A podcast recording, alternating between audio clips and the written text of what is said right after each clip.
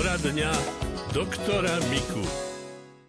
Ja by som pána doktora pozdravila. Ďakujem pekne. No a chcela by som sa opýtať, že čo je to, keď ma celé svalstvo bolí, hlava, prsná chrbtica, celé ide po celom tele, viem si rady. Tak všetko svalstvo určite nebolí, ale keby ste povedali presnejšie, že v ktorých partiách, povedzme, celé ruky, celé ramena, alebo Na chrbte. na chrbte. To je otázka potom pozície chrbta, ako ju držíte a v akých polohách zotrvávate. Lebo tieto polohy rozhodujú, napríklad niekto musí byť pri počítači a keď sa na neho z boku pozrieme, v akej pozícii a póze je tam, tak sa zhrozíme, že ako tú chrbticu vlastne morduje doslova. Tak v tom prípade, keď e, držíte zle chrbát, hrbíte sa, alebo sa zgúľate do klbka ako slimáčik, tak v tom prípade samozrejme tá chrbtica to nemôže vydržať, potom to bolí. Takže držať správne chrbticu, aby ste sedeli tak, ako čo by ste prehltli trstenicu v pravom uhle a isté, že vy sa pohybujete všetkými smerami. Ale keď dlhšie pozeráte do televízora alebo už e, do počítača alebo čokoľvek, tak tam už musíte byť tej správnej polohe, aby ste si to nenivočili. No a to isté, keď e, zaťažujete, tak ako máme dvíhať veci. Tak radšej sa učupnúť a zdvihnúť rukami, ako zohnúť sa a z predklonu dvíhať. To sú také jednoduché predpisy, ale keď sa to dodrží, tak veľmi pomôžeme. A pomôžeme nám je v tom, že prestane bolieť. Stačí, To pani posluchačka? Nie, to nie je zápal. Tam by ste mali teploty zvýšené aspoň pri chronických, ale pri akutných aj vyššie teploty. Ale vy ste to neudali, teda to asi nemáte. Takže netrápia vás teploty, áno? Áno, Nie, takže to zápal to, zápal to nie. To Sakramentská to aj do rúk ide, do nôh. áno. Tak možno viete, že spíte napríklad tak, že máte ramena nad hlavou, alebo ich máte tak poskladané veľmi dopredu, tak všímajte si, v akej polohe napríklad spíte. Lebo keď ste e, hore a je to v nevhodnej polohe, tak obyčajne máte pocit e, takého diskomfortu a snažíte sa to pohnúť a zmeníte polohu. No keď spíte a najmä hlboký spánok, tak sa nezobudíte. A tak ľudovo sa to povie, že sa zaleží tá chrbtica a tým činom sa to potom rozbolí aj na týždeň. Takže dávajte pozor na to, ako držíte. Spaním to mám ťažké, Prosím? slabo spávam. Slabo spáva pani poslucháčka, má problémy. Slabo spávam. Nevládzete sa pozbierať hore? Ťažko sa mi zvíha. Ťažko. Tak niekedy pomáhajte si lakťami, dlaniami a Áno, tak. tak, tak. A nevyskočiť ako srnka na rovné nohy, ale tak pomaly. Spánok je strašne slabý. No, prvý raz nespím celú noc. No a nevečeriate tesne pred spaním náhodou? Koľko hodín pred spánkom jete? No takých 7 hodín, keď spím, tak to je dobre. 7 hodín, no. Sú ľudia, ktorým to aj stačí, no ale sme radšej, keď takých 8 je to. No, to málo. Málo. Od, od, od tretie už som hore. Tak skúste večer si dať čaj s medovkou. Vonia to od citrónu. No, tak to si spravte a vypite to takú hodinku pred spaním. Ale cukor nedajte do toho. Nedávam vôbec do čaju. Dobre. Ten čaj, medovka, keď má byť účinná, nesmiete uvariť, lebo potom by tá účinná látka, tá voňavá silica ušla do vzduchu a v organizme by nič nebolo. Takže zapariť to, že vriacu vodu nalejete, zakriete potom šálku a po takých 12-15 minútach už je to zaparené. Len tá hlava, keď ma strašne bolieva. A to vás boli v čele, alebo v sluchách, alebo kde? Ako tá krčná krčnica, tak do tej No hlavy vidíte, tak tam je dobre niekedy potom e, mať tzv. šancov golier. To ak chodíte k nervovému lekárovi, ten vám to predpíše. A keď to veľmi bolí, tak sa dá ten golier na krk. Ale to sa nesmie držať potom 24 hodín. Jednak by ste sa veľmi potili na krku. Ale tak ako náhle to prejde potom, tak si to zhodíte.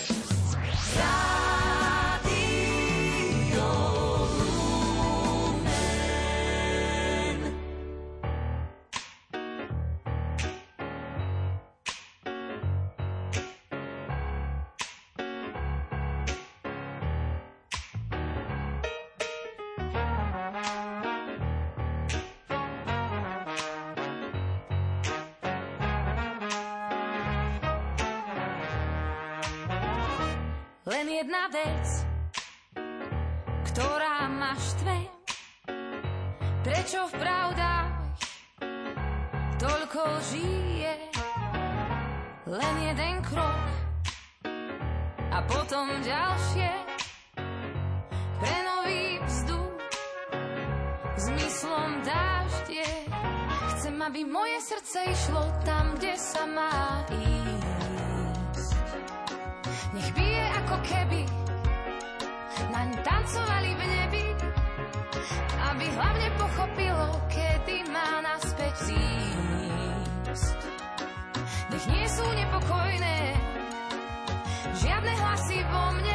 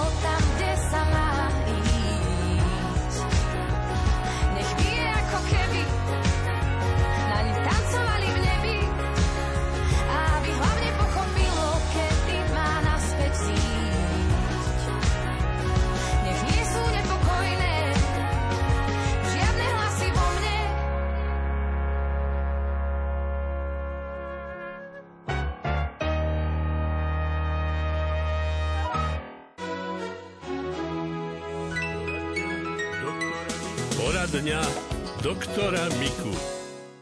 Mňa seklo v krížoch. Som sa zohla pri umývaní ako gumy a tak ma pichlo a teraz mám aj lieky a tie lieky mi vôbec nezaberajú. Ja vám môžem povedať len tzv. generikum, to znamená, že ten prostriedok sa volá ináč a v lekárni to vedia. No, tak môžete napríklad lieky, ktoré vám neublížia, lebo sú aj také, čo znížia imunitu, ohrozia obličky, pečeň, to sú tzv.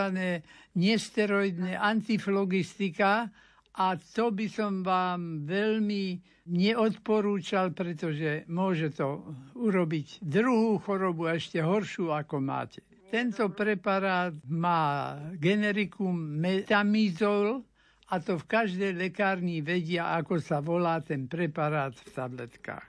Pán doktor, môžu aj nejaké maste pomôcť? Maste pomáhajú.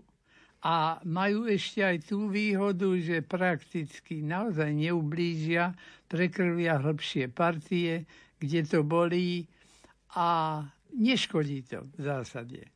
Tak sú také derivačné maste, tomu hovoríme, to znamená, že pôsobia pocit chladu alebo horúčosti. Ono to vlastne e, v žiadnom prípade nezohreje tú kožu ani neochladí, to je len pocit na naše senzitívne nervy. Tak to sa jemne natrie na tú oblasť, kde to bolí, nechá sa to, aby sa to vpilo takých 20 minút na vzduchu, čiže nie pod nepriedušnú bielizeň hneď, ale po 15 minútach už môžete sa obliec. Ale nechať to a potom to pôsobí vynikajúco. No, skúsim. To. Môžete si dať aj tú chladivú, napríklad to gáfor, mentol, eukalyptol, no alebo tú hrejivú, ktorú vlastne vyrábajú zo štiplavej papriky Oboje je účinné a neškodné. Fyziologicky nám to pomáha. Vyše roka mám operovaný klb a stále ma páli. Chcem sa opýtať, či to pálenie počas zmizne, alebo či to súvisí s poškodenými driekovými stavcami a platničkami. Mastím si to kostihojom a inými mastiami, ale nepomáha. Tak zaprvé toto nevyzerá ako následok nejakého tlaku na nerv, ale môže to byť stav potom zásahu. A tam, ak sa nejaký nervový spoj senzitívneho nervu, ak sa tá operácia toho dotkla, tak to môže trvať veľmi dlho. Ale tam by napríklad, keď už si dávate mastičky, dávať si tzv. derivačné maste. Kostihoj nám na to nepomôže. Žiaľ, naši predkovia sa mýlili. On ten kostihoj nikdy nezahojí kosti. No ale keď už máme ho pomenovaný, tak, tak ho tak menujeme, ale s kostiami nemá nič spoločného. Pri kostihoji, keď som ho spomnel, e, je účinná len látka, ktorá sa volá alantoín a tá pôsobí na veľmi dobré hojenie povrchových. Čiže ak dáme kostihoj na nejaké predkolené vredy alebo niečo podobného. Pochopiteľne to sa zahojiť môže úplne, ale nesmie sa piť kostihoj kvôli nejakým iným veciam, pretože v kostihoji sú pyrolizidínové alkaloidy a tie sú jedovaté pre pečeň. Takže nie len, že neúčinkuje to na vnútorné veci, ale je to aj nebezpečné. Takže kostihoj len a výlučne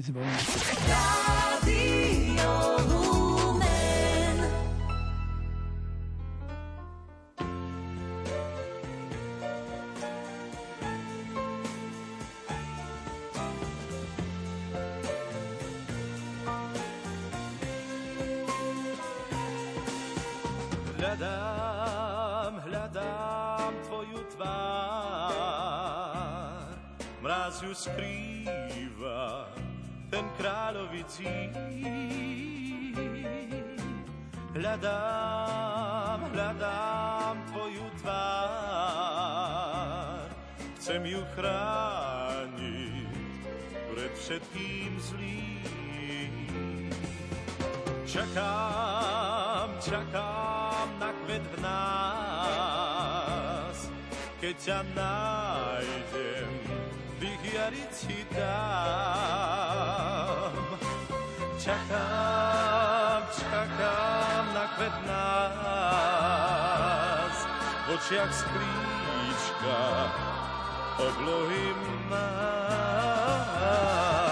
Keď ťa skrýva, kde ťa skrýva bielý mráz, keď ťa nájdem, tak kde mnájdem, všetko dám, čo mám. Bolí, bolí ma ten mráz s tvojou tvárou. Nebudem sám.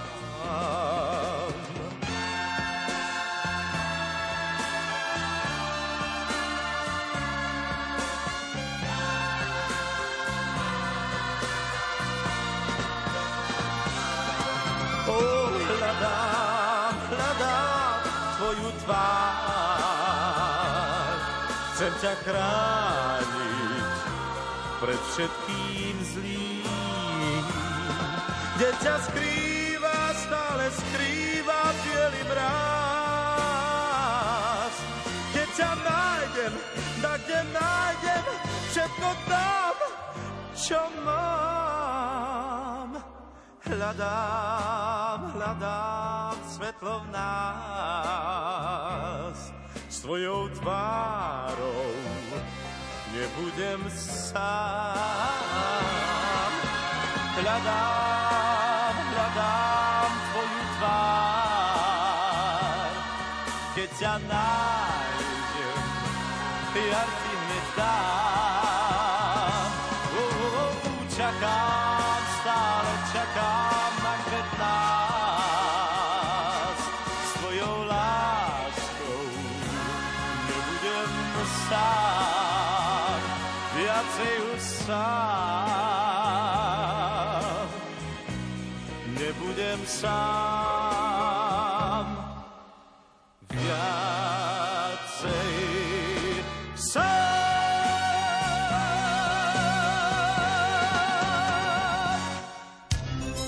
zo zdravotníctva. Už aj Národný ústav tuberkulózy, plúcnych chorôb a hrudníkovej chirurgie vo Vyšných hágoch má certifikované spánkové laboratórium. Odborníci tu skúmajú rôzne poruchy spánku a pomáhajú ľuďom ich liečiť. Ako vyzerá vyšetrenie v spánkovom laboratóriu, povedala pneumologička a fyziologička Jana Kmiťová Martinovi Petrášovi. Ako si môžeme, alebo ako si naši poslucháči možno môžu predstaviť pobyt v takomto spánkovom laboratóriu, pretože ja keď počujem slovo laboratórium, tak sa mi asociujú rôzne skúmavky a e, rôzne iné veci, ktoré do laboratória patria. Vyzerá tak aj spánkové laboratórium, je možno nepohodlné, alebo, alebo nám tam budete píchať do prsta, alebo čo sa tam bude diať? Ako vyzerá také spánkové laboratórium? Áno, v podstate pred e, vyšetrením v samotnom spánkovom laboratóriu dochádza k nejakému pohovoru, prvotnému pohovoru so šetrujúcim lekárom, kde zistujeme vlastne celú spánkovú anamnézu, teda aké má problémy, ako vyzerá jeho spánok, kedy sa budí ráno alebo počas noci, na čo sa budí, potom nejaké tie ranné príznaky bolesti hlavy, únava, ospalosť. Takže to si vlastne prejdeme pri tom prvotnom vyšetrení s pacientom. Nasleduje klasické objektívne vyšetrenie pacienta, čiže auskultujeme, odmeriame tlak, puls, saturáciu, puls oximetricky. No ak, ak je potrebné, tak v podstate sa doplňajú funkčné vyšetrenia plúc a u tých závažnejších, ťažších stavov aj vyšetrenie krvi, laboratórne a vyšetrenie krvných plynov z arterie radialis. Takže to je vlastne to prvotné vyšetrenie. No a potom v podstate nasleduje vyšetrenie v samotnom spánkovom laboratóriu. Ako také laboratórium vyzerá, aby sme si to vedeli predstaviť? Sú tam naozaj tie skúmavky, o ktorých som pred chvíľou hovoril? Nie, nie, nie. Skúmavky nie, laboratórium je klasická nemocničná izba. Žiadne odbery, to vyšetrenie je v podstate neinvazívne, čiže pacient sa nemusí obávať tohto vyšetrenia môže mať prvotne v podstate nejaký pocit, že, že je tam na ňo nejako veľa kablikov, lebo snímame počas toho polisonografického vyšetrenia EEG, pohyby očí. Aby sme si vedeli predstaviť, v podstate asi pohodlne ležíme na nejakom Áno. pohodlnom lôžku. Povedali ste, že sme tam sami Áno. a že v podstate e, sú nám dané na telo rôzne snímače a my pohodlne spíme. Nie, koľko hodín takom spánkovom, sú to dni, alebo koľko je to pre Nie, postačuje, vlastne postačuje jedna noc. A my si vlastne prejdeme potom celý polisonografický záznam, EEG aktivitu mozgu počas spánku a takisto ventiláciu, takisto si pozrieme EKG a tak ďalej, to všetko, čo tam máme a z toho vlastne diagnostikujeme pacientovi syndrom spánkového apnoa, ak ho má. V prípade, že ho má, pošlete ho domov, alebo dá sa nejako vôbec liečiť takéto závažné ochorenie? Áno, e, liečba je veľmi efektívna, e, neinvazívna, jednoduchá. Používame na to prístroj ako CPAP alebo v tých ťažších prípadoch BPAP. E, CPAP je to, aby si vedeli posluchači predstaviť, je to obyčajný nejaký kompresor, ktorý nám háňa vzduch do dýchacích ciest ten tlak vzduchu nám pod určitým terapeutickým tlakom a ten tlak vzduchu nám zabezpečuje to, že tie dýchacie cesty sa nám počas spánku neuzatvárajú, čiže nedochádza k vzniku apnoickým pauzám. Takýto prístroj, o ktorom ste hovorili, takéto sofistikované zariadenie, e, máte k dispozícii iba vo vašom národnom ústave, alebo si ho pacient môže prípadne zobrať domov, alebo bude naň doživotne pripútaný. Ako je to, aby sa možno mm-hmm. nebáli, aby sme sa nebáli, lebo ja mám po tým predstavu, e, že, že budem doživotne niekde v nemocnici. Je to naozaj tak? Nie, nie. Tento prístup, túto liečbu a samozrejme aj s maskou a celým príslušenstvom schváľuje poisťovňa a prepláca v plnej výške, čiže pacient od nás odchádza nastavený na liečbu. My mu pošleme žiadosť do poisťovne o schválenie. Ako náhle bude schválená, tak prístroj bude pacientovi dodaný na domácu adresu.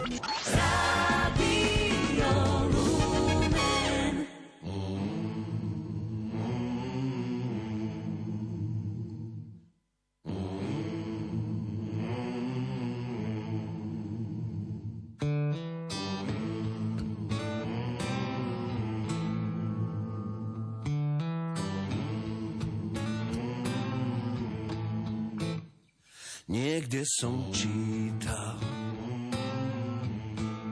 že sme tu len raz. A na akú dobu to ukáže čas.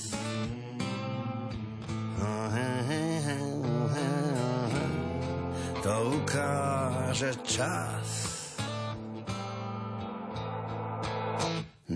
Naivný nie som Viem, ako to chodí. Aj to, že sme všetci á, len na jednej lodi.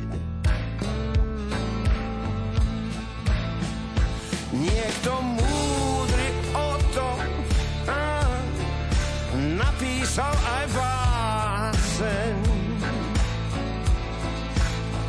Bol hovnej kus pravdy, sklamanie aj vášeň. Tak to vždy bolo, tak to vždy bude. Na čo sa vzrušovať, stačí zostať v kľude. Tak to vždy bolo,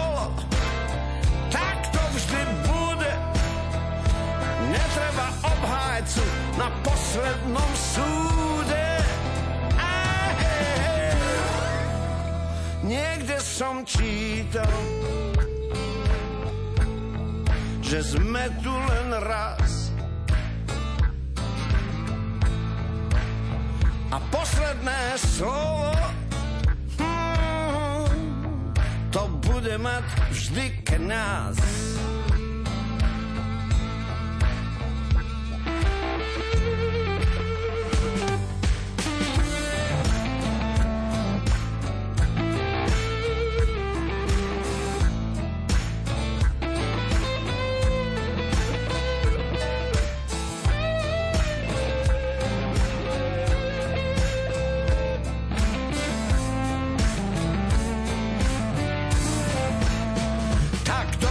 kňaz.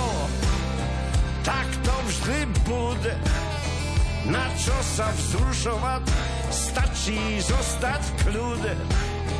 Tak to vždy bolo a tak to vždy bude. Netreba obhájcu na poslednom súde. Niekde som čítal, že sme tu len raz a posledné slovo. To bude mať vždy k nás.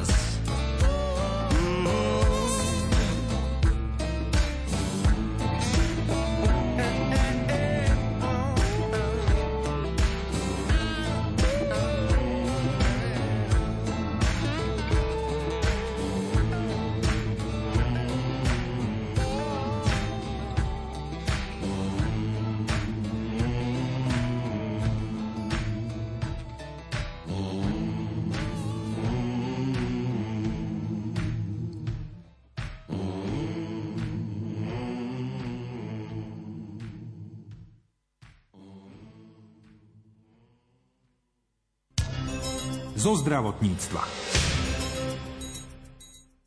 Ukrajinskí lekári a rodičia detí s cystickou fibrózou získavajú prístroje, inhalátory a ďalšie potrebné pomôcky vďaka cezhraničnej spolupráci. Tu na slovenskej strane koordinuje Asociácia cystickej fibrózy v rámci projektu Modernizácia centier cystickej fibrózy v Košiciach a v Ivano-Frankivsku. Na ukrajinskej strane zatiaľ nie je zabezpečená ani dostatočná diagnostika tohto vážneho zriedkavého ochorenia, ani lieky ani služby potrebné k celoživotnej liečbe.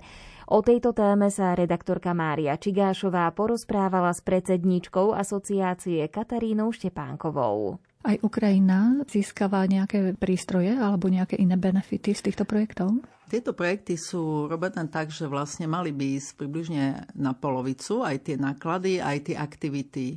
A vlastne prvý projekt máme viac ako odovzdávanie skúseností a nejakých vedomostí vlastne tej ukrajinskej strane, ale ten druhý už máme postavený na tom, aby aj oni modernizovali tej nemocnici to, čo títo pacienti potrebujú. A oni vlastne z toho prvého projektu robia aj vlastne takú malú rekonštrukciu časti oddelenia, takže mali by tam niekoľko izieb mať takých naozaj moderných. A taktiež kupujú prístroje, oni kupujú podobné prístroje ako my, ale ešte kúpili aj, vlastne zakúpili z tých projektov aj také iné špecifické prístroje do laboratória. Oni kupujú aj viacej rehabilitačných alebo prístrojov aj pre samotných pacientov. My tiež, ale keďže u nás mnohé z týchto pomôcok vlastne sú hradené zo zdravotného poistenia, tak vlastne nemusíme toľko kupovať, takže sme kúpili len také, ktoré nie sú hradené zo zdravotného poistenia. A práve aj tento prístroj Simeox je od 1. júla v kategorizačnom zozname ministerstva zdravotníctva a je hradený zdravotnými poisťovňami. Tie zatiaľ sa k tomu stávajú tak opatrne a neschvalujú všetky žiadosti, ale veríme, že tí pacienti, ktorí z toho budú profitovať a ktorí naozaj ho budú využívať, tak tí sa k nemu naozaj dostanú. Ale je potrebné, aby bol v nemocnici v centre, lebo je potrebné, aby boli zaučení do toho, ako ho používať a aby vlastne ich fyzioterapeuti potom vedeli kontrolovať, či ho používajú správne. A práve na ukrajinskej strane si aj inhalátory, aj rehabilitačné pomocky pacienti vlastne kupujú, takže sme vlastne v rámci projektu zakúpili aj inhalátory a nejaké pomocky na rehabilitáciu rehabilitáciu. S tými prístrojmi sa učia lekári na ukrajinskej strane pracovať tuto na Slovensku, alebo naši lekári idú tam, alebo akým spôsobom tie zručnosti získajú? Je to také obojstranne, tak zase väčšina tých prístrojov nie je že nejakých zložitých, ale skôr ide o to naozaj naučiť sa taký lepší manažment a pravidelné sledovanie týchto pacientov a to skôr tam ako keby není návyk, že sa riešia až situácie, keď je zle ale vlastne cystická fibróza je dedičná, je zriedkavá, je to chronické ochorenie, čiže tam je dôležité, aby ten pacient chodil pravidelne na kontroly, aby lekár vedel zachytiť už aj malé zmeny alebo zhoršenia toho zdravotného stavu a nie riešiť zápal pľúc. Je lepšie zachytiť infekciu skôr, než sa rozvinie do zápalu pľúc, ktorý už narobí škody. Takže áno, jednak my chodíme na Ukrajinu Občas ide s nami aj pani doktorka. Robíme tam workshopy. Teraz plánujeme na jar konferenciu, čiže vždy tam prinášame aj prednášajúcich zo Slovenska, ale aj z iných krajín EÚ. A občas sa ide naozaj, že do nemocnice priamo vlastne lekári medzi sebou môžu si vymieňať svoje skúsenosti, môže sa im poradiť. A máme naplánovaný aj také 5-dňový tréning či školenie pre ukrajinských lekárov a fyzioterapeutov, teda štyria ľudia by mohli prísť v rámci projektu práve do Košíc. Veríme, že prídu na jar, že to dovolia aj podmienky a že bude možné naplno im ponúknuť to, čo tu máme, ukázať im, ako funguje vlastne tá starostlivosť o týchto pacientov v detskej nemocnici, v dospelej nemocnici. Tam by vôbec teraz nemohli ísť, lebo vlastne je tam covidová nemocnica, čiže pľucné, tam absolútne sa nedá teraz nič urobiť. Aj sme mysleli, že ich vezmeme do Dolného Smokovca, kde chodia zase deti na také dvojtyžňové rehabilitačné, rekondičné, klimatické pobyty. A toto je tiež výborné. Tam je zase dva týždne priestor na každodennú rehabilitáciu, čiže to sú veľmi dobré pobyty, ktoré mnohé, hlavne mamičky oceňujú, lebo môžu tam so svojimi deťmi ísť a ich deti dostávajú vlastne takú intenzívnu starostlivosť. Čiže dá sa povedať, že zatiaľ môžeme byť inšpiráciou ako Slovensko pre tých vašich partnerov z Ukrajiny, že im ešte máme stále čo odovzdávať. tak Ukrajina napreduje eh, v istých oblastiach milovými krokmi a možno nás aj predbehli niekde, ale potom sú oblasti, kde človek naozaj vidí veci, ktoré sme my tu riešili pred 30-40 rokmi. Takže máme im čo odovzdávať stále. A Ukrajina je obrovská krajina, je rôznorodá, je tam obrovské bohatstvo, ale aj obrovská chudoba. Práve tento program rieši vlastne pohraničné oblasti, čo vo väčšine krajín to pohraničie je vždy také ako keby pozadu za hlavnými mestami a centrami diania a je tam aj väčšia chudoba a aj menej peňazí zvyčajne, takže tak ťažšie tam idú veci a ťažšie ako keby sa tam náša niečo nové. Takže tu na, v tej nemocnici takisto, v tom Ivano-Frankivsku, majú tam aj pekne urobené oddelenia, majú tam aj prístroje, ale na druhej strane naozaj a zriedkavé choroby sú vlastne všade na okraji záujmu. Bohužiaľ aj u nás ešte to nie je celkom tak, ako by to mohlo byť v rámci EÚ.